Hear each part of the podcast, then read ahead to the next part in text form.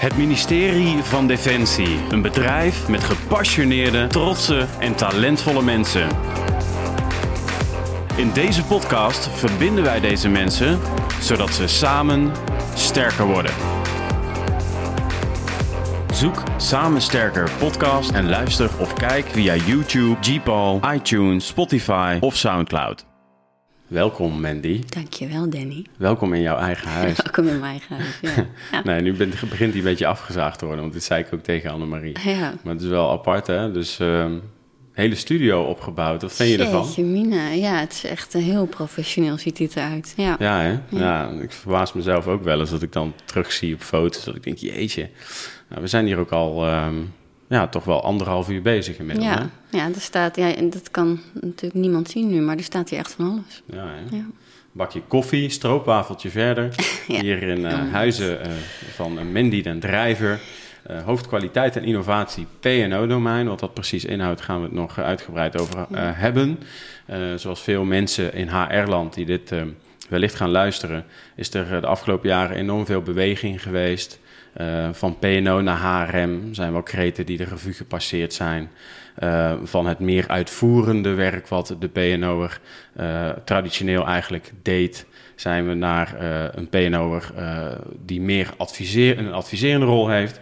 Talentmanagement, HR analytics, strategische P-planning. Misschien is het handig, dat, of in ieder geval, ik denk dat het... Um, uh, uh, ook een beetje met mijn achtergrond te maken heeft dat ik hier uh, kwispelend in rondgelopen heb. Um, um, maar goed, um, ik ben heel erg benieuwd in deze podcast met jou, Mandy, is we hebben adaptieve krijgsmacht ook wel een uh, vierde generatie krijgsmacht genoemd. Ja. Uh, wat is de rol van HR hierin volgens jou? Daar wil ik het met je over hebben. Um, een stukje waar jij het zelf niet te lang over wil hebben, dat ben jij zelf. ik ben ook heel erg benieuwd. Uh, je hebt mij wel eens verteld in het verleden dat je zelf ook van de werkvloer komt, hard gewerkt hebt, gestudeerd hebt, meerdere studies gedaan hebt. Dus ja. in het kader van uh, loopbaanmanagement heb je zelf ook het een en ander meegemaakt. Ja. Dat stukje ben ik ook benieuwd naar. Dus wat beweegt jou als hoofd kwaliteit en innovatie? Je hebt wel eens tegen mij gezegd, ik heb de allerleukste baan ja. die, die je kan wensen, toch? Ja, dat vind ik wel. In de HR zeker, ja. Dus um, ik um, ga jou het woord geven. Met wie heb ik het genoeg? Jeetje, waar ga ik dan mee beginnen? Met mezelf of met HR, hoofd HR? Uh, welke rollen vervul je in het rollen leven? Vervul, nou, welke rollen ik vervul? Jeetje, ik ben een vrouw van en ik ben een moeder van. En, uh, en uh, ik ben hoofdkwaliteit en innovatie, dus een medewerker van Defensie. Mm -hmm. Je mag je microfoon nog iets meer naar jezelf toeschrijven, dat je ja. jezelf nog iets beter hoort. Ja, ja, ja. Alsjeblieft. Um, en in jouw introductie sloeg ik eigenlijk wel eens in mijn hoofd als eerste aan, uh, want je noemde allerlei veranderingen die, de, die we door zijn gegaan als, uh, binnen de HR. Um, en ik vraag me af in hoeverre we die veranderingen al daadwerkelijk door zijn gegaan. Dus we hebben er wel over gesproken en we hebben erover geschreven. Um, maar we hebben eigenlijk in de afgelopen jaren, we hebben wel opgeschreven dat we van PNO naar HR gingen en van meer van uitvoerend naar strategisch. Maar in de praktijk zijn onze systemen niet veranderd en hebben we ook niet, zijn we ook niet heel veel andere dingen gaan vragen aan die PNO-adviseur. Um, dus hoe kwalijk kunnen we het zo ook nemen dat ze um, nog niet in die strategische businesspartner-rol zitten of uh, uh, misschien een paar, maar nog niet, niet genoeg. Ja, dat is wel een hele eerlijke uitspraak. Het zijn natuurlijk ja. uitzonderingen, hè, die ik ja. ook al in de podcast heb gehad. En Annemarie bijvoorbeeld. Zeker. Die zelf de intrinsieke motivatie, niet dat anderen dat niet hebben, maar die zelf uh, dat heel erg zien. En die daar zelf mee aan de slag zijn gegaan. Ja. Wat je inderdaad heel mooi zegt. Uh, er staan allerlei dingen op papier. Maar wat kunnen we mensen kwalijk nemen als ze nog niet de tools aangereikt gekregen hebben, hoe ze dat dan moeten gaan doen? Ja.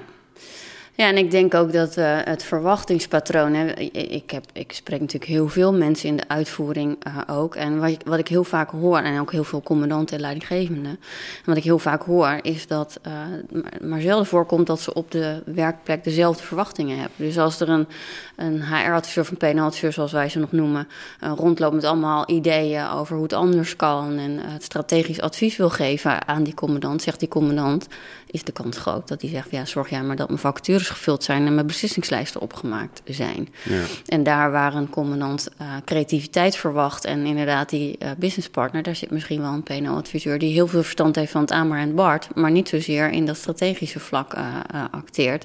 En dan krijg je irritatie naar elkaar of onbegrip. Um, dus ik hoop dat we daar nog wel stappen kunnen maken, helemaal als we naar het hele nieuwe HR-model gaan, waar al in verschillende podcasts over gesproken is. Er staat natuurlijk heel veel verandering op de, ja, voor de deur. Dus ja, ja dat, uh, we moeten met z'n allen ook wel anders als dat allemaal ja. Gaat vliegen. Misschien ook wel een mooi aanhaakpunt dan gelijk. Want uh, uh, je bent even snel door de rollen heen gegaan. Maar als je dan kijkt naar jouw rol als hoofdkwaliteit en innovatie van het PNO-domein, onderdeel van Defensie Ondersteuningscommando. Hoe zie je dan de rol van de afdeling uh, waar jij leiding aan geeft. Hoe, hoe wil jij mensen, die mensen wel equiperen de komende jaren, uh, dat ze wel um, die adviseur worden en met die thema's aan de slag kunnen? Uh, nou, dat, dat, doen we op verschillende manieren. We hebben eerst gekeken van, nou ja, wie is nou onze uh, doelgroep? Um, en dat zijn uh, alle HR-professionals binnen Defensie, dus ook hun directies, maar ook, we kunnen ook de beleidsmaker adviseren. maar het zijn, dat is natuurlijk een hele grote doelgroep. Um, dus als je gaat kijken naar de verandering die er staat, dan hebben we gezegd, nou, dan leggen we eerst de focus op de HR-professional, de loopbaanprofessional. Dat zijn de mensen waar we de meeste veranderingen aan gaan vragen. Ja, daar, daar komt het meest op neer. Um, maar ook de directies, die krijgen gewoon een andere rol op het moment dat je de manda meer mandaten -hmm. gaat neerleggen uh, bij commandanten, uh, dan krijg je sowieso een hele andere rol in die HR. Nou, maar ik heb een team van tien man, dus uh, ik heb echt niet de illusie dat we dat, we dat allemaal vanuit ons team kunnen veranderen. dat is helemaal niet nodig, want er zitten ook heel veel wijze mensen in de rest van de organisatie, maar het is wel heel belangrijk dat je het samen gaat doen. Ja. En wat kunnen wij dan doen? Nou, we zijn nu bezig met een, een leerlijn uh, uh, aan het ontwikkelen.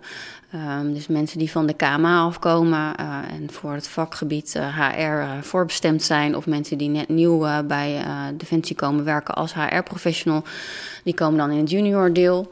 Uh, dan hebben we nog een, een media deel, dat, daar zijn we nu volop mee bezig in ontwikkeling. En voor de senior HR-adviseur met potentie om leidinggevende te worden en de HR-managers mm-hmm. hebben, draaien we nu een pilot uh, waar al dit soort elementen in zitten. Dus de strategische pipeline, al die onderwerpen die HR-analytics, het financiële aspect van de HR, dat soort zaken komen in die leerlijn.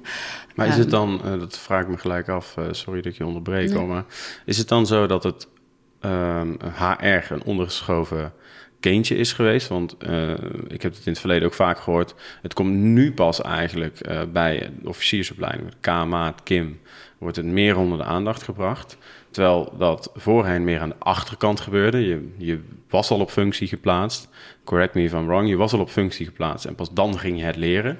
Maar nu ziet men toch de, het belang ervan in om aan de voorkant, eh, begrijp ik dat zo goed, aandacht te gaan besteden aan deze thema's? Uh, ja, nou ja, uh, ik weet niet of het niet bij alle defensieonderdelen is het een ondergeschoven, kindje geweest. Uh, bij de luchtmacht is het al een hele tijd een vakgebied.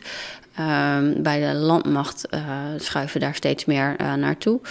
Uh, maar het is inderdaad een hele tijd geweest, en dat is bij de marine bijvoorbeeld nog steeds zo, uh, dat je het gewoon kan doen. Dus je gaat varen en dan word je, ga je van dat schip af. En dan ben je drie jaar PNO-adviseur of loopbaanbegeleider. Zonder mensen tegen de schenen te schoppen, hoe komt het dat dat zo anders is binnen een paarse organisatie, binnen de verschillende DO's? Um, nou ja je, ja, je, hebt het beleid, maar hoe je omgaat met dat beleid of dat invult, um, dat is natuurlijk aan het defensieonderdeel um, zelf. Ik denk alleen, uh, en misschien heeft dat in het verleden ook wel prima gewerkt. Um, alleen als je gaat kijken naar de concurrentie die wij hebben met de arbeidsmarkt. Um, is het best wel lastig om, net als andere bedrijven, op bepaalde functies te werven, maar ook op bepaalde functies mensen te behouden.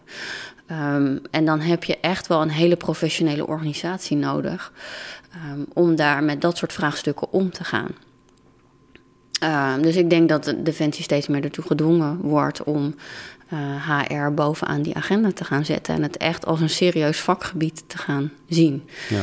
Um, nou, en die stapjes, en op Defensie staat er natuurlijk niet onbekend dat alle stappen heel snel gebeuren.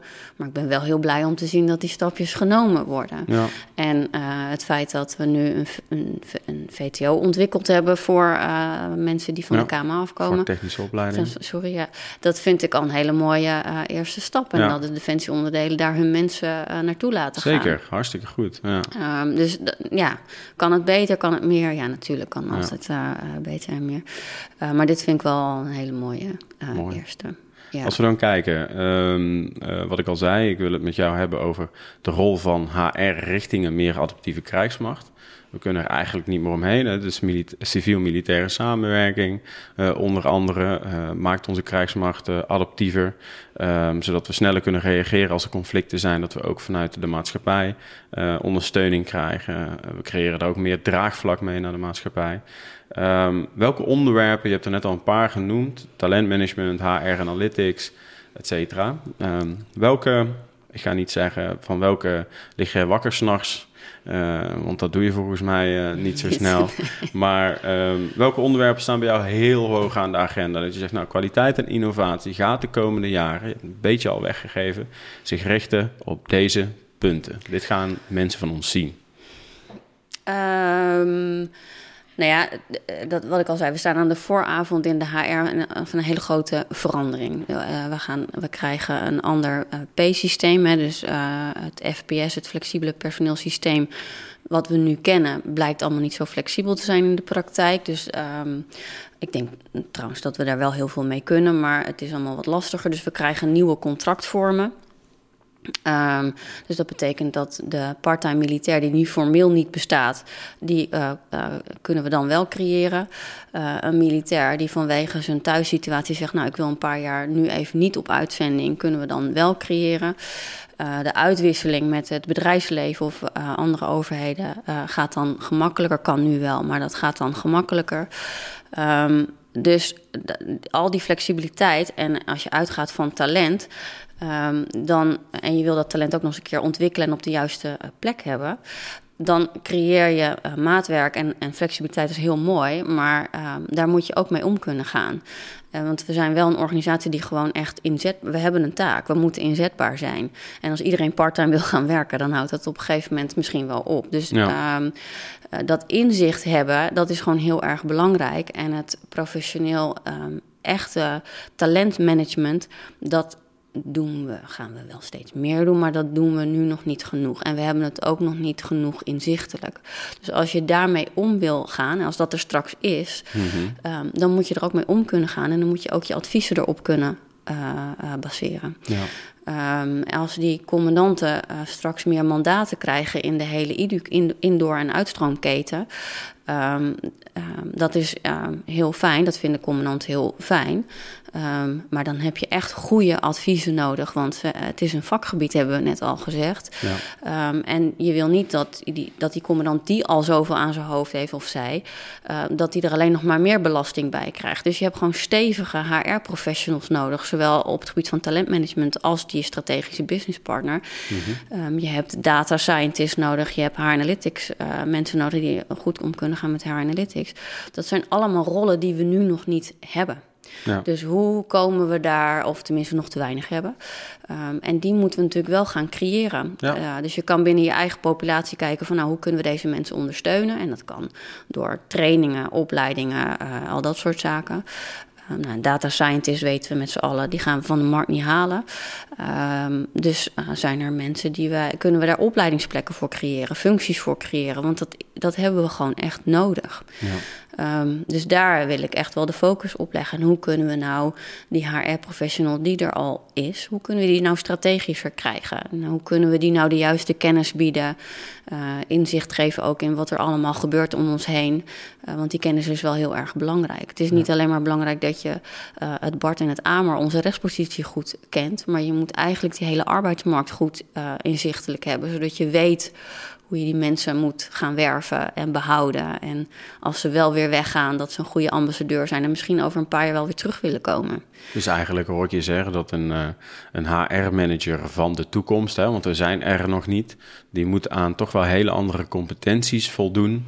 dan ehm, een traditionele HR-manager, een PNO-adviseur, zoals we dat nog noemen. Ehm, ja, en het schaap met de vijf poten bestaat niet. Hè? Dus ik denk dat je gewoon naar ander soort teams gaat. Dus een Mhm. team met verschillende rollen daarin. Dus, eh, want je gaat niet in één HR-adviseur de strateeg, de analist, de, eh, eh, de jurist, de verandermanager, de data scientist. Dat Ja. zit allemaal niet in één poppetje. Ehm, en misschien wel, maar dat is dan heel erg fijn als je die eh, in je team hebt. Maar eh, ik denk wel dat je echt naar andere rollen toe eh, moet. En je moet je ook gaan afvragen: wil je die data scientist op alle niveaus hebben? Of heb je gewoon iemand nodig die inderdaad heel wijs is met die cijfertjes en, eh, ehm, en data? En ehm, dat je een aantal goede translators daaronder hebt die goede rapportages bieden. En dat je daarna zeg maar je advies kan geven als Ja. haar adviseur. Ehm, dus, eh, dus ja, dat. Want in wezen eh, stip je hier het stukje talentmanagement natuurlijk uh, puur sang aan. Ik hoor je al zeggen rollen. Uh, rollen versus functies voeg ik er even aan toe. Ja. Vind ik zelf ook een heel interessant aspect. Uh, is dat we eigenlijk um, traditioneel heel erg veel gericht hebben op generalisten opleiden. Uh, en heb ik toch wel het idee dat we nu langzaam die kentering aan het maken zijn. Om ook te gaan kijken van, goh, binnen een team heb je functies, daar ben je op geworven. Maar vervolgens uh, ga je natuurlijk kijken van, goh, waar ligt iedereen zijn of haar talent? Wat je ja. net zelf heel mooi samenvatte. Um, en, en waar gaan de mensen uh, van aan? Waar krijgen ze een warm gevoel van? Um, en dan kan het zijn dat je binnen bepaalde functies rollen aanneemt om uiteindelijk tot hetzelfde eindresultaat te komen. Is dat wat je een beetje uh, bedoelt te zeggen ook? Is dat waar we heen uh, zouden moeten gaan? Um, ja, en, niet alleen in de HR. Ik vind dat je als leidinggevende zo moet kijken um, binnen een team. Uh, wat je ziet in de buitenwereld wordt ook. Ik heb laatst een hele mooie betoog gehoord van iemand die HR-directeur bij de Rabobank is. En die zijn ook heel erg bezig met die omslag van functies naar rollen. Wat het daar heel lastig maakt als je dat allemaal formeel wil gaan maken, is natuurlijk dat je, hoe koppel je daar salaris aan. Hè? Dus dat, dat is nog wel een vraagstuk. daar worstelen alle bedrijven die meer naar rollen toe willen. Maar los van die discussie kan je als leidinggevende natuurlijk altijd gewoon kijken kijken um, van ja, goh, wie heb ik nou in mijn team zitten? Wat is het doel? Wat, waar zijn we als team voor? Ja. Um, en ik zelf persoonlijk, uh, ja, misschien mag ik dat helemaal niet zo zeggen, maar een functieomschrijving boeit mij helemaal niet. Um, ik wil gewoon samen met mijn mensen kijken van, nou ja, oké, okay, hoe, hoe komen we daar? En waar ben jij dan goed in? Ja. Wat vind je leuk? Um, en tuurlijk uh, kun je misschien niet, uh, um, je hebt gewoon een taak te vervullen, dus misschien kun je niet alleen maar doen wat je heel erg leuk vindt. En zitten er Ja. ook wel aspecten bij die wat minder zijn. Maar zo probeer ik altijd wel in een team um, te kijken. Ja. En dan is het doel, gezamenlijke doel, gewoon belangrijker dan een functieomschrijving. En de rollen, ja, ja er zijn dan verschillende rollen in. Ja. Ja, en wat je zegt, uh, dat triggert mij wel. Want je zegt, uh, hoe hang je daar dan salaris aan? Uh, in mijn optiek is het een, een, bepaald percentage voer je uit... naar gelang je functie waar je op aangenomen bent. En een bepaald percentage, en daar hangt dan ook een bepaalde vergoeding aan ten grondslag. En een bepaald percentage gaat natuurlijk over waar ga je van kwispelen, waar word je extra blij van. Ja. Um, uh, en dat is dus vrij flexibel en organisch in te vullen. En dan is de kracht dat je als uh, team regelmatig samen gaat zitten, dat je het waardepalet van het team uh, tegen het licht gaat houden en de rollen die daaraan gekoppeld zitten. En daar dan weer de domeinen binnen die rollen. En volgens mij kun je dan, ik weet niet hoe ze het nu bij de Rabobank doen, want jij bent er zelf geweest, maar ik denk dat je daar een redelijk duidelijk um, um, salaris-technisch beeld tegen af kan zetten, zou je zeggen. Ja, nou ja, nu zitten zij een beetje, tenminste wat ik er toen van gehoord heb, het, hetzelfde in als wij. Hè. Dus we, ze denken wel heel erg na over die rollen en informeel zijn ze daar dan mee bezig binnen een team. En dat is ook een beetje afhankelijk van de leidinggevende natuurlijk. Dus je kan Mhm. het als, als organisatie wel streven, maar dat wil, nastreven, maar dat wil niet zeggen dat iedere leidinggevende daar op die manier mee om kan gaan. Um, maar het formaliseren, als je het echt over een heel nieuw um, P-beleid hebt en zegt van nou, we schaffen alle functieomschrijvingen af en we werken alleen nog maar met rollen, dat heeft dan um, nog wel wat voet in, uh, in aarde. Dus dat, ja. ja dat moet dan. Um, daar, daar, dat is de worsteling waar ik het over uh, had. Maar nou, los daarvan denk ik dat je inderdaad, nou, precies zoals je het al zei, uh, op die manier er wel mee aan de gang kan gaan. Het zou zonde zijn dat je gaat wachten daarmee totdat het allemaal formeel geregeld is en, Ja. en er een alternatief voor is. Ja. Hoe gaan ehm, de, de, de HR-adviseurs door kwaliteit en innovatie? Ehm, je hebt net al over een leerlijn gehad. Ja. Ehm, eh, welke aspecten eh, gaan jullie de komende, het komende jaar, zullen we maar zeggen, uh, oprichten om uiteindelijk die HR-adviseur ook echt een adviseursrol te kunnen laten bekleden? nou ja, los van die leerlijn heb, zijn we nu ook als team aan het nadenken over van, nou ja, goh. Um, nou ja, jij hebt bij, uh, bij het team gewerkt natuurlijk. Uh, en als ik kijk wat er trainers uh, deden, er zitten twee trainers bij mij in het team. Um, dan ging dat ook voor een deel. leidinggevende hebben bijvoorbeeld ook een, een, een P-taak. Um, en dan stonden de trainers onder andere te vertellen wanneer doe je een functioneringsgesprek en hoe vaak. En en toen dacht ik bij mezelf, ja, maar dat moet een gemiddelde P-adviseur of HR-adviseur, hoe we hem ook gaan noemen, haar of hem, uh, moet dat toch echt zelf kunnen. En op het moment dat jij ziet dat een nieuwe collega of een nieuwe leidinggevende daar kennis mist, dan zou je zelf uh, als HR-adviseur dat moeten zien en mm -hmm. daar iets voor moeten kunnen bedenken of die kennis overbrengen. Dat kan in uh, workshops, maar dat kan ook één op één. En hoe doe je dat? En als je dat niet kan, of je vindt dat lastig om wat voor uh, reden dan ook, dan zou de, zou Kani, zou de trainers van Kani in actie kunnen komen. Dus daar zijn we nu mee bezig, omdat ik denk van, nou ja, goh, hoe kunnen we nou die rol, zeg maar, um, versterken, zodat zij zelf. Um, uh, ja, dat beter kunnen signaleren, maar ook daar iets voor kunnen bedenken. Nou, eigenlijk wat Annemarie uh, ja, ook heeft gedaan. Die was ja. daar een zo mooi voorbeeld uh, van. Die zag dat een aantal leidinggevenden wat last hadden, wat lastig vonden om soft skills in te zetten. En daar heeft ze een hele workshop ja, heeft ze geweldig gedaan. Ja. Dus dat is natuurlijk super. Maar niet iedereen, nou ja, wat zij ook al aangaf, daar hebben jullie het ook over gehad. Niet iedereen vindt dat makkelijk of doet dat graag. Um, uh, maar goed, dus, daar, um, um, dus als we daarin kunnen ondersteunen of helpen, dan vind ik dat wel erg uh, uh, belangrijk. Een ander aspect daarvan is, nou, dat vond ik in, het, in de podcast met de KZT'er heel erg mooi naar voren komen. Die gaf aan uh, nou adaptiviteit linkte hij aan innovatie en dat was uh, ja, doen en leren. Ja, design thinking. Ja, aan de slag gaan. Aan de slag gaan. En, uh, dus dan moet er een omgeving gecreëerd worden dat fouten maken mag. Hè? Niet als het gaat om leven en dood en dat soort dingen, want daar kan je met militairen hele discussies over ja, voeren. maar, maar wel. vlak wel. Ja. ja. Uh, maar dat, ik vind de HR daar echt een, die zou daar een aanjager van moeten zijn. Dus die moet, een, een uh, die moet het stimuleren, die moet een veilige omgeving creëren. Die moet uh, op het moment dat het niet gebeurt, dan zouden ze met de leidinggevende om tafel moeten, zodat er een, een sfeer creëert op de vloer waarin dat gestimuleerd wordt.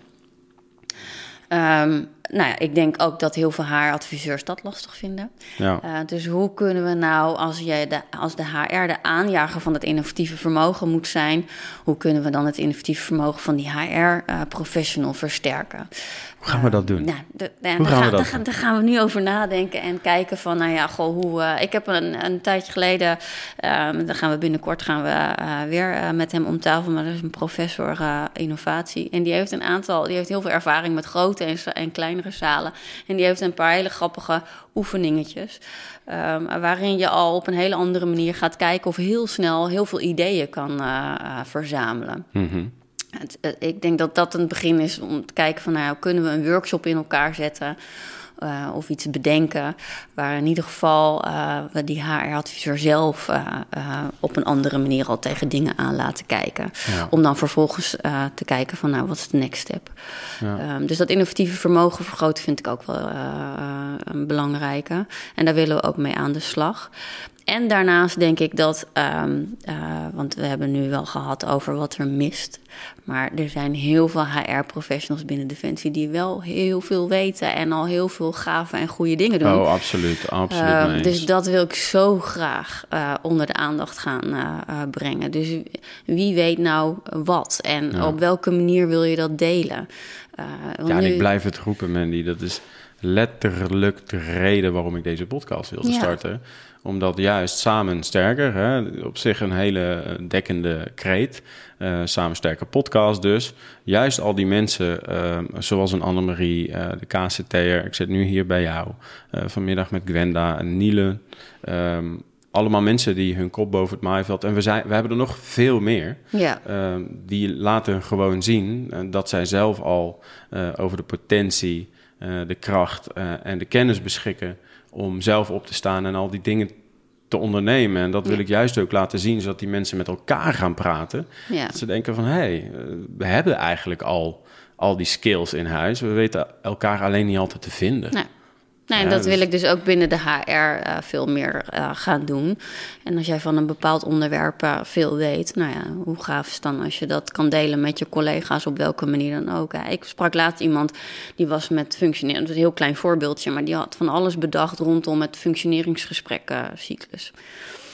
En, uh, en, toen was ze daar helemaal mee klaar. En toen kwam ze erachter dat een collega bij de Marché dat een paar jaar daarvoor al helemaal had gedaan. Nou, hoe zonde is dat? Als je ja, dat, uh, heel herkenbaar. Ja. ja. Dus, uh, en het is niet verkeerd, hè? Het is nee, niet het is helemaal niet verkeerd. Maar het is wel um, ontzettend leuk als je elkaar weet te vinden. Dus als we een portaal kunnen creëren waar mensen, uh, ik ga ze er niet uh, in dwingen, maar als jij iets weet van een bepaald onderwerp en je kan aangeven op welke manier je dat wil delen, want ik kan me ook heel goed voorstellen dat niet iedereen uh, zit te wachten op een, uh, voor een zaal te gaan staan ja. of iets dergelijks. Maar goed, dat, dat kan op zoals waar jij je prettig bij voelt.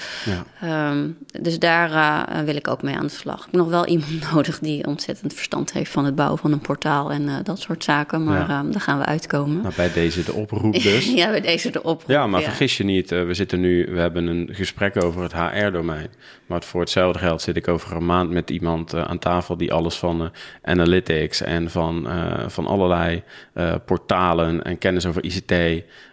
Die denkt van hallo, Mandy, ja, ik heb die skills gewoon. Ja, kom bij me, kom bij me. Ja, nee, maar ik wil ja. dat... Nou, kijk, en dat is dan wel weer de kracht van een bedrijf als Defensie, van de militair, maar ook de, de, de, de burgerambtenaar, is dat we in een bedrijf werken wat lange tijd toch best wel flink wat bezuinigingen heeft gehad. We zijn daardoor ook innovatiever en slimmer geworden. Van goh, uh, als het niet kan zoals het mot, dan mot maar zoals kan. Hè? Um, hè, de gevleugelde uitspraak. En dat is toch wel, vind ik persoonlijk, um, een karakteristiek van de gemiddelde defensiemedewerker. Ja. Ja, toch? Ja. Ja, dus er gebeurt echt heel veel. Ja. En uh, ik vind het ook heel erg mooi dat jij die mensen aandacht geeft. Want uh, uh, ik denk dat we daar af en toe te weinig bij stilstaan. En inderdaad, het, we zijn door allerlei bezuinigingen heen gegaan en het gaat nu wat beter. Maar op de werkvloer merkt nog niet iedereen dat. En op het moment dat, um, dat ze dat kunnen zien en horen wat er allemaal gebeurt en waar collega's mee bezig zijn, dan kan dat ook heel erg inspirerend zijn. Er zijn sommige mensen die willen niet veranderen, maar heel veel mensen willen wel, alleen weten niet hoe. Ja. En op het moment dat je een collega hoort over een goed voorbeeld, dan kan dat alleen maar inspireren of aanzetten van oh ja, het kan wel. Ja. En, en de weg is al een keertje bewandeld, dus ik kan hem ook. En het Ja. kan niet anders, maar Mooi, mooi. Ja. Ehm, even een, een korte sidestep. Ehm, het vergt natuurlijk binnen een team van HR-managers, HR-adviseurs, vergt het nogal wat ehm, kwetsbaarheid ook. Om soms te zeggen van, goh, ik ben niet iemand die heel erg op de bühne gaat staan, dus ik steek mijn vinger even niet op. Een ander doet dat weer heel makkelijk. Ik denk dat het nogal wat eh, ehm, kennis en inzicht ehm, ehm, voor een eh, senior, dat er nogal wat kennis en inzicht nodig is om een goed team samen te stellen. Eh, wordt er ook vanuit KNI, een spontane gedachte, aandacht besteed aan die senior. Uh, want ik denk dat uh, hij of zij juist een hele belangrijke sleutelfiguur gaat zijn om die teams zo samen te stellen. Ja. Vanuit rollen, domeinen waar we het net over gehad hebben. Dat zo'n eenheid ten volle ondersteund en geadviseerd wordt. Ja. Nou ja, de, de, de, de- we hebben het senior deel zeg maar in de leerlijn zitten. Daar worden dit soort eh, onderwerpen ook eh, eh, aange, eh, getipt en geraakt.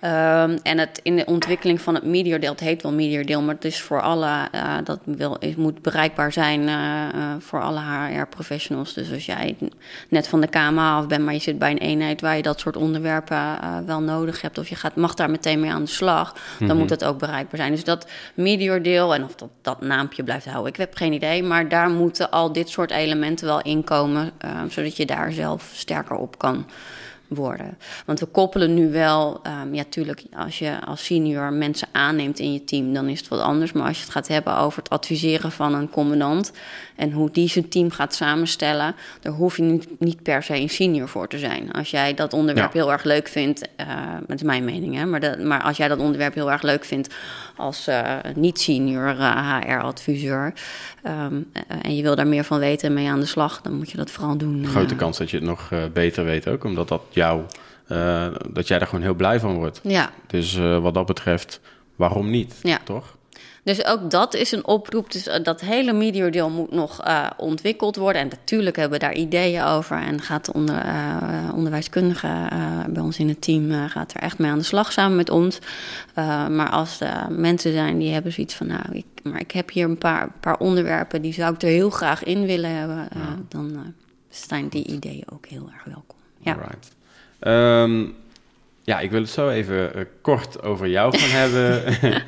Mandy, um, um, voordat we daarheen gaan, um, we hebben het er aan de voorkant even kort over gehad. Jullie focussen voornamelijk binnen de IDU-keten, uh, binnen in ieder geval uh, KNI op uh, doorstroom. maar het instroomgedeelte, we hebben heel veel vacatures op het moment. Ja. Ik meen 8000 of zo, veel te veel. Hoe, hoe, gaan we daarmee om in de toekomst? Uh, ik bedoel, samenwerking met de maatschappij, en er wordt over gepraat. Het reservistenbestand wordt, uh, wordt uh, geïntensiveerd, wordt uitgebreid. Ehm, ik heb je gehoord over proeftuinen. Maar nog steeds zijn er heel veel militairen die heel graag door willen stromen. Of aan de voorkant het bedrijf binnenkomen. Waar best wel strenge eisen aangesteld worden. Waar ik zelf, ik spreek namens mezelf, wel eens de twijfels bij heb van... goh, um, zijn die eisen nog wel, um, uh, zijn die eisen nog wel juist? Klopt Ja. dat nog wel?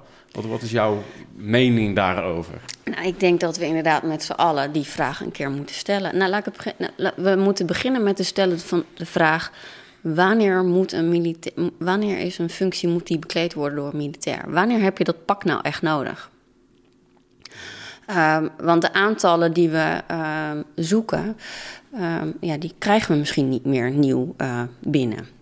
Uh, want er worden nou eenmaal minder kindjes gemaakt. Dus, ja. uh, en dan wordt er ook nog eens een keer aan die jeugd getrokken door al, aangetrokken door allerlei bedrijven. en natuurlijk gaan we steeds meer samenwerken met het bedrijfsleven en vindt er uitwisseling plaats. Maar het wordt steeds lastiger. Dus je moet denk ik, gewoon op een andere manier gaan kijken naar je bestand en waar je naartoe uh, wil uh, als organisatie. Um, maar um, ja, nou als je gaat kijken naar uh, adaptiviteit. Sorry. Ik heb zelf op het selectiecentrum gewerkt. en ik ik betwijfel of daar heel veel veranderd is de afgelopen jaren aan de manier waarop wij selecteren. Dus even los van het feit dat als we wel vinden dat dat uniform aan moet, dan natuurlijk moet je daar aan bepaalde eisen, want je wordt in omstandigheden gezet die ja. gewoon anders zijn uh, en waar, waar inderdaad uh, leven en dood uh, heel dicht bij elkaar staan. Dus daar heb je bepaalde um, stabiliteit voor nodig en karaktereigenschappen. maar adaptiviteit en flexibiliteit. Dat zijn wel twee verschillende dingen. Ja, ja. Um, en um, dus daar kan, zou je wel heel erg naar kunnen kijken van, nou ja, oké, okay, hoe selecteren en waarom selecteren we nog zoals we uh, dat doen? En moeten ja. we niet op andere dingen gaan selecteren? Um, ik weet dat daar al uh, vanuit een uh, proeftuin, vanuit de geneeskundige hoek, zijn ze daar al mee bezig. Um, dus ik ben heel erg benieuwd. Ik denk dat dat verder uit gaat werken tot, uh, tot de rest. Dus dat, dat hele instroomtraject. Ik, ik ben het er wel helemaal mee eens dat je mensen bepaalde militaire functies, uh, daar horen die eisen, daar horen, er zitten gewoon eisen aan vast. Ja, ja. Um, dus dat je uh, naar bepaalde um, aspecten gaat kijken, um, ja, dat zeker. Maar we hebben nu cyberspecialisten. Um, als we die een pak aantrekken, je moet je ik denk afvragen, moeten die cyberspecialisten in een pak? En als ze in dat pak gaan, moeten we ze dan daadwerkelijk over die hindernisbaan heen laten gaan? Wat voor meerwaarde heeft dat? Ik weet niet of ik nu ontzettend aan het vloeken ben in een kerk, maar um, ja, ja. Uh, wat gaan mensen doen? En waarom ga je ze dan uh, door een selectie heen? Welke selectie? Ja. Dus eigenlijk um, um, uh, de gevleugelde uitspraak, uh, spraak every man a rifleman en girl natuurlijk, dat is niet meer van deze tijd. Nou ja, ik denk, niet, ik denk, denk ik niet. Nee, je gaat naar een andere manier van oorlog voeren ook. Als je nu gaat kijken um, um, naar... Ik denk dat het hele cyberdeel steeds belangrijker uh, wordt. Ja. Er zit nu al heel veel criminaliteit en, uh, um, en terrorisme vanuit dat, uh, dat internet. Dus dat zal steeds groter worden. En tuurlijk ja. hebben we nog steeds de vechters op de grond en in de lucht en op de zee nodig. Mm -hmm. maar dat deel wordt ook heel erg belangrijk. En dat zijn het is andere vechtkracht, zeg maar, dan dat je daadwerkelijk uh, uh, op het veld staat. Ja. Hey, als jij een oproep zou uh, moeten doen, uh, we hebben het gehad over talentmanagement, klein beetje is het woord strategische P-planning. Um, als je die thema's um, zo hier op tafel legt, op welk thema zeg je van goh, uh, daar komen nog wel kennis tekort. Uh, bij deze een oproep aan binnen het bedrijf, maar wellicht ook mensen die buiten het bedrijf luisteren. Um, waar komen nog kennis op tekort en waar zeg je van goh, daar moeten we ook echt mee aan de slag? Nou, als eerste, en dat is ook de reden waarom we het HR-festival uh, dat onderwerp hebben gegeven. De KNI organiseert, uh, heeft in het verleden altijd één per jaar een evenement georganiseerd. En eind vorig jaar hadden we dat ook. En um, toen hebben we als eerste aan HR Analytics en Data Science hebben we um, uh, aandacht gegeven. Um, en uh, gezien de veranderingen die daar aan gaat komen, natuurlijk, we hebben het net al over al die verschillende rollen gehad. Die zijn ook allemaal heel, belang, zijn allemaal heel belangrijk. Maar waar wij de meeste kennis missen, die wel ontzettend essentieel is om alles aan te kunnen, dat is inderdaad die data science en die HR analytics. Wij, wij hebben nu die functies ook gewoon nog niet. Ja. Um, dus daar heb ik al uh, de eerste gesprekken over gevoerd om te kijken van, nou ja, kunnen we daar inderdaad opleidingsplekken creëren? Um, en uh, er zijn gelukkig mensen die heel enthousiast zijn uh, daarover, maar ook meteen functies. Want je kan ze wel gaan opleiden, maar als ze daarna weer verdwijnen in de organisatie, is het ook zo jammer. Ja. Um, uh, dus dat, dat vind ik echt, want ik, de, de, waar we naartoe gaan is um, al die flexibiliteit in dat maatwerk. Dan is HR Analytics en Data Science echt wel de ruggengraat, zeg maar, om dat aan te kunnen. En uiteindelijk wil je ook, en ik weet dat we daar ook al mee bezig zijn, dat is heel erg lastig. Je wil ook uiteindelijk voorspellend vermogen in je rapportages krijgen. Ja. Maar geen enkele, alles wat je met data science doet, en met cijfertjes en met data, uh, daar moet nog steeds het verstand van de mens bij komen. Want er is geen elk. Je moet ook de juiste vragen weten te stellen. Um, ja. Dus je moet er altijd logisch uh, over na kunnen blijven denken als mens. Maar het gaat wel uh, heel veel ontlasten, waarschijnlijk. Ja, het gaat heel, heel veel ontlasten. Um, maar, maar, Zodat je je aandacht kan besteden ja. aan die belangrijke aspecten, natuurlijk. Ja. Um, maar ja, dan heb je ook wel mensen nodig die, het, die, het, dat, die daarmee om kunnen gaan, die het kunnen interpreteren en die daar um, adviezen mee kunnen geven. Dus daar zit wel mijn, nou, wat je al zei, ik lig niet zo snel wakker, ik lig er niet wakker van, maar daar zit wel mijn grootste zorgpunt. Dat, dat is echt wel kennis die we echt te weinig hebben en die echt wel essentieel is. Ja. Dus. Um, nou ja, het doel van het HR-festival was in ieder geval om mensen duidelijk te maken wat is het en waarom is het nodig. Ja. Um, en um, ook wel enthousiast te krijgen uh, dat het ook leuk kan zijn. Uh, want laten we heel eerlijk zeggen, zijn de meeste mensen die in de HR werken, die zijn niet daar komen werken vanwege cijfertjes en data, maar vaak om te praten met mensen en daarvoor de menselijke factor. Ja. Maar wat ik wel heel grappig vond om te zien, want we hebben ook tijdens het festival allerlei vragen gesteld, um, dat iedereen zich toch wel realiseert dat het heel erg nodig is, dat daar ook de toekomst ligt. Um, dat het hoe nog wel lastig is. Maar dat er zelfs gewoon een aantal mensen zeiden van ja, oh, maar ik wil die opleiding volgen. Uh, oh, wow, dus dat, uh, um, dat vond ik wel heel erg leuk. Omdat het uh, bij heel veel, ja, heel veel ver van de meeste mensen afstaat. Dus dat vond ik al een heel mooi begin. Dus ja. dat was, dat was een kleine ja. winst. Het was ook prachtig georganiseerd. Ik heb het toen al tegen je gezegd. Uh, in een video die we toen uh, samen gemaakt hebben. Um, uh, ik heb best wel wat van die evenementen mogen zien, maar het was prachtig aangekleed. Mensen ja. waren enthousiast. Ik heb ook echt het idee, wat je nu ook weer zegt, dat je er best wel wat leads uitgehaald hebt. Wat mensen die weer geïnspireerd zijn en weer een stapje verder in, in het meedenken over de toekomst van HR. Ja. Dus ik denk dat je in ieder geval van wat ik gezien heb, toch best wel wat impact hebt gemaakt, toch? Nou, ik hoop het wel. Ik heb heel veel reacties gekregen. En, uh, um, en uh, ook de beleidsmaker, um, onze HDP, was er aanwezig. En um, die wil graag verder denken over inderdaad die opleidingsplaatsen en die functies. Daarmee zijn ze nog niet, maar het feit dat ik nog een keer met hem in gesprek ga, dat was voor mij ook een kleine winst. Ja. Dus um, ja, nee, dus ik, ik, vond het een hele mooie dag. Maar als je het hebt over talent, zeg maar, dan vooral de mensen van Paresto die daar werken.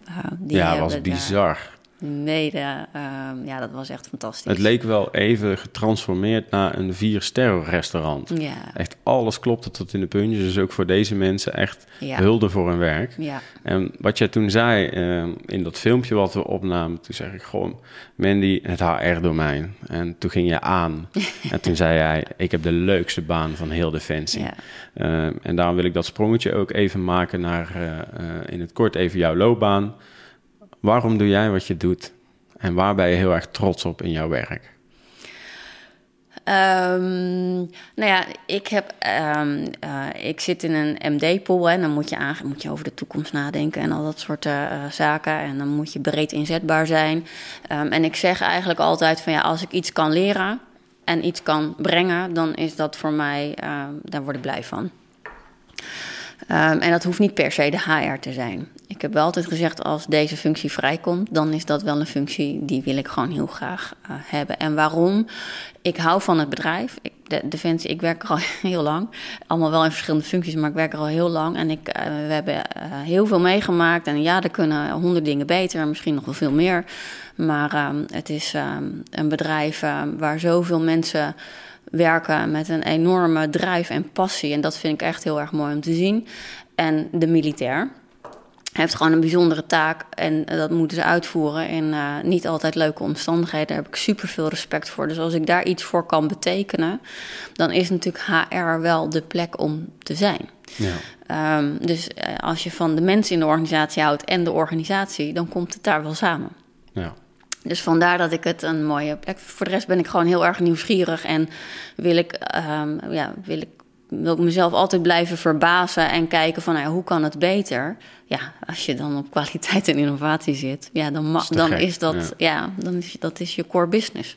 Ja. Dus uh, um, als je samen met anderen, en niet alleen met mijn team, maar juist met uh, al die andere mensen, want dat is het voordeel van een ondersteunend commando. Je hebt met alle defensieonderdelen te maken. En ik vind het echt een gezamenlijk, ik ben heel erg van de verbinding. Um, en je kan het niet anders dan samen doen. Dus uh, op deze functie uh, moet je ook iedereen samenbrengen of uh, um, Ja. ja, van elkaar leren en het samen doen. Dus ja, nee, ja, dat is waar ik inderdaad op aanga en, Ja, en waarom ik deze functie zo heel erg leuk vind. Mooi om te zien. Ja. Ja. Ehm, jouw loopbaan, even in een notendop. Ehm uh, jij bent ooit op de, op, echt op de werkvloer begonnen. Hè? Je bent gaan studeren. Je bent zelf ook echt onwijs gaan investeren in jezelf. Ja. Um, uh, wat denk ik ook, uh, wat ik zie om mij heen. Ik herken, het zelf ook. Dat je dan toch wel met, met, met de verschillende lagen. Al hou ik daar eigenlijk helemaal niet zo van om in lagen te praten. Toch wel mee kan praten met iedereen. Je een beetje in kan leven. Uh, toch een bepaalde empathie kan tonen naar mensen. Um, um, hoe heeft dat er bij jou uitgezien? Waar, waar, kom jij vandaan? Nou, helemaal uh, onderaan de ladder. Nee, ik ben uh, mijn, ouders die. Het, ik ben eigenlijk om hele praktische redenen ooit bij Defensie gekomen. Um, want toen ik daar uh, kwam, had ik ooit wel een keertje van de marine gehoord. Uh, maar voor de rest had ik me er nooit heel erg uh, in verdiept. Um, en ik ben zo lang geleden bij Defensie begonnen. Dat, dat toen hadden we nog uh, BBT uh, en BOT, dus beroepsbepaalde tijd en beroepsonbepaalde nou, tijd. Contracten. Zo lang is dat toch ook weer niet geleden? Ja, wel, dat is zo lang geleden. Okay. Um, en um, uh, dan kon je studeren op kosten van het Rijk. En mijn ouders hadden ruzie met elkaar en wilden uh, over mijn studiekosten. Um, en ik wilde, toen zat er al een drijf, zeg maar, tot uh, ontwikkelen. Um, en ja, via via um, hoorde ik van de marché. En toen ben ik gaan informeren. en toen dacht ik van, nou ja, weet je, als je daar uh, terechtkomt, dan krijg je, krijg je een vierjarig contract, mag je studeren en je krijgt een premie aan het einde van die vier jaar. Lekker. Dat is ook leuk. Um, en toen ben ik gaan studeren en um, uh, ik deed toen psychologie. Mm -hmm. En toen had je een stageplek nodig met een NIP-psycholoog. En dat was bij de Marché maar op één plek en dat was het selectiecentrum. Um, dus ja, ik heb... En toen was je corporaal? ja, corporaal. Ja, op de wacht in Den Haag ben ik uh, begonnen. Ook ja. te gek, hè? Van corporaal naar hoofdkwaliteit en innovatie PNO-domein. Ja, ja, dat, nou ja, dat is uh, gegaan zoals het is gegaan. Maar um, ja... En, nou, um, bescheiden, hè? nou ja, ik, ja, ik vind het toch hartstikke, dan mag je toch Ja, hartstikke ik- trots op zijn, ja, toch? Ja, ja. En onderweg ben ik heel veel van dit bedrijf gaan houden. Dus daar waar ik gewoon om praktische redenen ooit uh, binnengerold uh, uh, ben, um, ja, ben ik. Um, verder wilde ik verder, maar het was voor mij wel, stond wel vast. Ik wilde niet allebei uitzendbaar zijn. Dus mijn, partner was ook militair. Um, en uh, dus toen heb ik bewust mijn pak uitgetrokken uh, nadat ik geslaagd was uh, voor, mijn, voor mijn psychologie. En um, ben ik als psychologisch adviseur uh, verder gegaan. Mm -hmm. en toen kreeg ik op een gegeven moment, maar psychologisch adviseur is heel erg leuk. En ik deed ook heel veel verschillende dingen. Alleen um, je zit in een heel vast stramien. Dus uh, de kandidaten worden zes weken van tevoren op jouw naam ingekocht. En uh, als je verlof indien wil dienen, dan moet dat zes weken van tevoren. En ik wilde eigenlijk wel, ik wilde meer werken en uh, meer verantwoordelijkheden. En dat was daar gewoon heel erg lastig, want het was gewoon totaal niet flexibel. En als je kinderen hebt en je wil meer, dan moet je wel een beetje flexibiliteit mm -hmm. hebben op de werkvloer. Dus ja, toen ben ik in mijn laatste zwangerschap heb ik gewoon al mijn verlof aan elkaar geplakt. En ik wist dat er een aantal nieuwe dienstencentra opgericht zouden worden. En toen ben ik gaan solliciteren. Dus, um, en toen kwam ik in de bemiddelingswereld, de externe bemiddeling. Want wij zijn uh, eigen risicodrager. Dus de, de, op het moment dat we uitstromend personeel hebben, of dat nou moet of uh, uh, iemand wil, dan moeten wij zelf zorgen voor de begeleiding. Ja. En dat werd toen verpaarst. De, de, marine had wel iets en sommige krijgsmodellen hadden niet zo heel veel. En dat werd toen verpaard en opgericht. En toen ben ik gevraagd, ik was aan het informeren en toen werd ik gevraagd of ik dat in regio Noord wilde opzetten. Nou, na drie jaar hadden we weer een reorganisatie, werd het weer anders opgezet. Ben ik het in regio Midden gaan doen. Ben ik me daarna met, ook met allerlei employability vraagstukken bezig gaan houden. Kwaliteit van loopbaanbegeleiding. Dus toen zat het er al uh, in. Ik ben toen zelf ook gecertificeerd loopbaancoach geweest. Um, ja, en toen ben ik, uh, uh, het toen werd ik gevraagd of ik programma Duurzaam Inzetbaar wilde doen. Vond ik ook mm -hmm. heel erg leuk. Um, en toen wilde, maar de, ja, het blijft toch wel kriebelen om een eigen team te hebben. Dat had ik niet. Ja.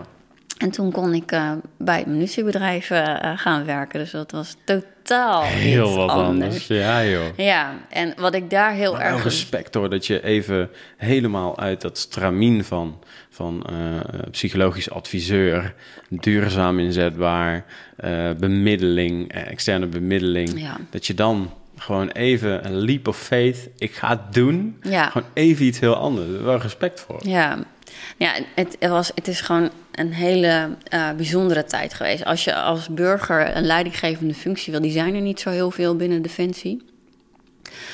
Um, en um, je hebt ook niet zoveel functies waar je heel direct invloed op de operatie hebt. En bij het munitiebedrijf, op het moment dat, je, dat het daar niet goed gaat, dan heeft dat meteen effect op uh, oefeningen en uitzendingen. Nou, um, en dat hebben mensen ook. Uh, uh, dat ligt overigens. Uh, die discussie gaan we niet voeren. Maar het ligt echt niet alleen maar aan het munitiebedrijf. Want dat heeft ook alles met financiën te maken. En de ja. duur waarop je munitie aankoopt. Dus het hele pang-pang-verhaal was overigens nadat ik.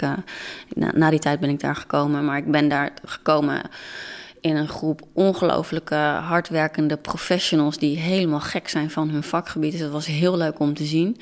Maar het vergt gewoon een ander soort leiding geven. Want daar waar ik in de HR bijna alles wel zelf wist te vinden en uit mijn mouw kon schudden, moest ik hier volledig vertrouwen. Je moet het ook niet eens willen. Het is zo ingewikkeld. Je hebt zoveel specialisten in één team. Uh, je moet het ook niet willen uh, weten allemaal. Dat kan gewoon niet. Maar dat, dat moest, daar moest ik de eerste paar maanden wel even aan wennen. Want ik dacht eerst van, nou, ik moet dit allemaal weten en onder controle krijgen. Vond je het spannend of niet? Nee, ik vond het helemaal niet spannend. Nee, ik vond het wel. Ik, nee, ik vond het gewoon heel erg leuk om, uh, um, om weer gewoon met een team aan de slag uh, uh, te kunnen. Um, en ik had ook een heel leuk team met heel veel mooie vakmensen daarin. Um, nou ja, en daar moet je dan op vertrouwen. Ja. Dus, dat, dus de informatie moet je weten te verbinden en daar op basis daarvan moet je de beslissingen kunnen nemen. Als je mensen een tip zou moeten geven, of een aantal tips, um, leidinggevenden die ineens in een team komen met een hoop specialisten. Um, wat zou het leiderschap, wat, wat heeft jou geholpen? Wat, wat, welk soort leiderschap heeft jou geholpen om, um, om de meeste potentie uit zo'n team te halen? Nou, het, ja, ik vind het gewoon altijd heel erg belangrijk dat je gewoon luistert naar mensen. Echt luistert en echt interesse uh, toont. En vraagt, uh, probeert te begrijpen wat hun drijfveren uh, zijn en welke kennis zij bezitten. Um, en dan op basis daarvan met je team aan de slag te gaan. Um, ja, en, en dat is het, het belangrijkste. En ik zeg uh, altijd tegen mijn mensen van uh, ja, ik moet duidelijk maken wat we moeten bereiken. Um, en hoe we dat bereiken, jij weet inhoudelijk daar alles van. Um, als duidelijk is wat we van elkaar verwachten, hè, want zij gaan, als het goed is, ook aan mij vertellen wat ik vooral voor hun moet doen, zodat zij goed hun werk kunnen uh, doen, dan maakt het mij niet zoveel uit waar ze dat doen, mm -hmm. als het maar gebeurt. Um, en als ze maar met iets, aan, met iets, aan, de slag zijn wat ze leuk vinden en waar ze goed in zijn. Um, en ja, dat werkt. En ja. ik, ik, kan heel erg op, op sturen of de nadruk gaan leggen op wat niet goed gaat. Of ja, dat vind ik altijd zo kansloos. Want dan denk ik bij mezelf, ja, ik kan beter focussen op waar iemand goed in is en kijken hoe ik dat het beste in kan zetten. Ja. Dan dat ik. Um, ga vertellen van nou ja, nee, dat ik, dat ik al mijn effort ga steken in iets wat niet goed uh, ja. um, gaat. En dan kan je. Ja, tot nu toe heb ik eigenlijk altijd wel de luxe gehad. Ik weet niet, ja, de luxe gehad dat als iemand ergens niet goed in was of het gewoon niet leuk vond, dat iemand anders in dat team dat deel van die functie, van die taak, zeg maar, wel ja. leuk vond. Ja. Dus ja, ik heb altijd wel gewoon met de capaciteit die ik had in mijn team kunnen schuiven. Ja, ja dat is de ideaalsituatie natuurlijk, dat je op die manier kan, uh, uh, kan bijsturen. Ja. Uh, maar dan moet je inderdaad wel al die kwaliteiten in je team aanwezig hebben. Ja. dus ja. En je moet erop vertrouwen. Kijk, um, zij wisten heel erg goed dat ik er geen bal verstand van had. En daarvoor was ik, ik was niet aangenomen omdat ik nou zo'n ongelooflijke kennis van munitie uh, had. Ik ben wel de basisopleiding gaan uh, volgen, zodat ik in ieder geval een beetje wist waar ik het over had. Wel heel stoer ja. trouwens. Hoor. Dus dat was wel heel erg leuk. Bij de EODD bij de, was dat. Een en, van de weinige vrouwen waarschijnlijk, denk ik. Of is dat een aanname? Nou, ik zat met één andere vrouw, uh, uh, zaten we in het team. Die werkte in Veenhuizen in het munitiecomplex. Okay. Ja.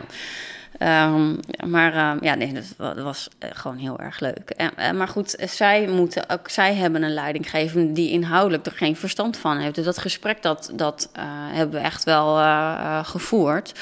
Ja. Um, en ja, er moesten genoeg uh, gevechten geleverd worden over prioriteiten. Want het was gewoon, er lag heel veel druk op dat team.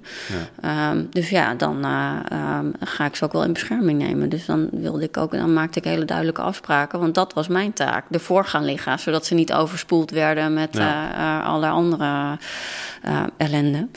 Um, want iedereen vond natuurlijk dat zijn vraag de allerbelangrijkste was. Ja. Um, dus dat, ja, we hebben even aan elkaar uh, moeten wennen. Maar dat zeg ik, dat was gewoon een groep met hele leuke uh, mensen. En ook de mensen die niet bij mij in mijn team zaten. Um, ga een keer praten met die mensen en het, het lichtje gaat aan. Als zij over hun vakgebied mogen praten, dan zit er zoveel passie in die. Ja.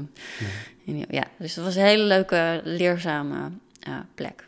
Maar goed, toen Mooi. kwam deze functie. Ik wou net zeggen, en toen had jij je nou, rugzak gevuld. En toen was jij nog empathischer, kon je nog beter luisteren naar mensen.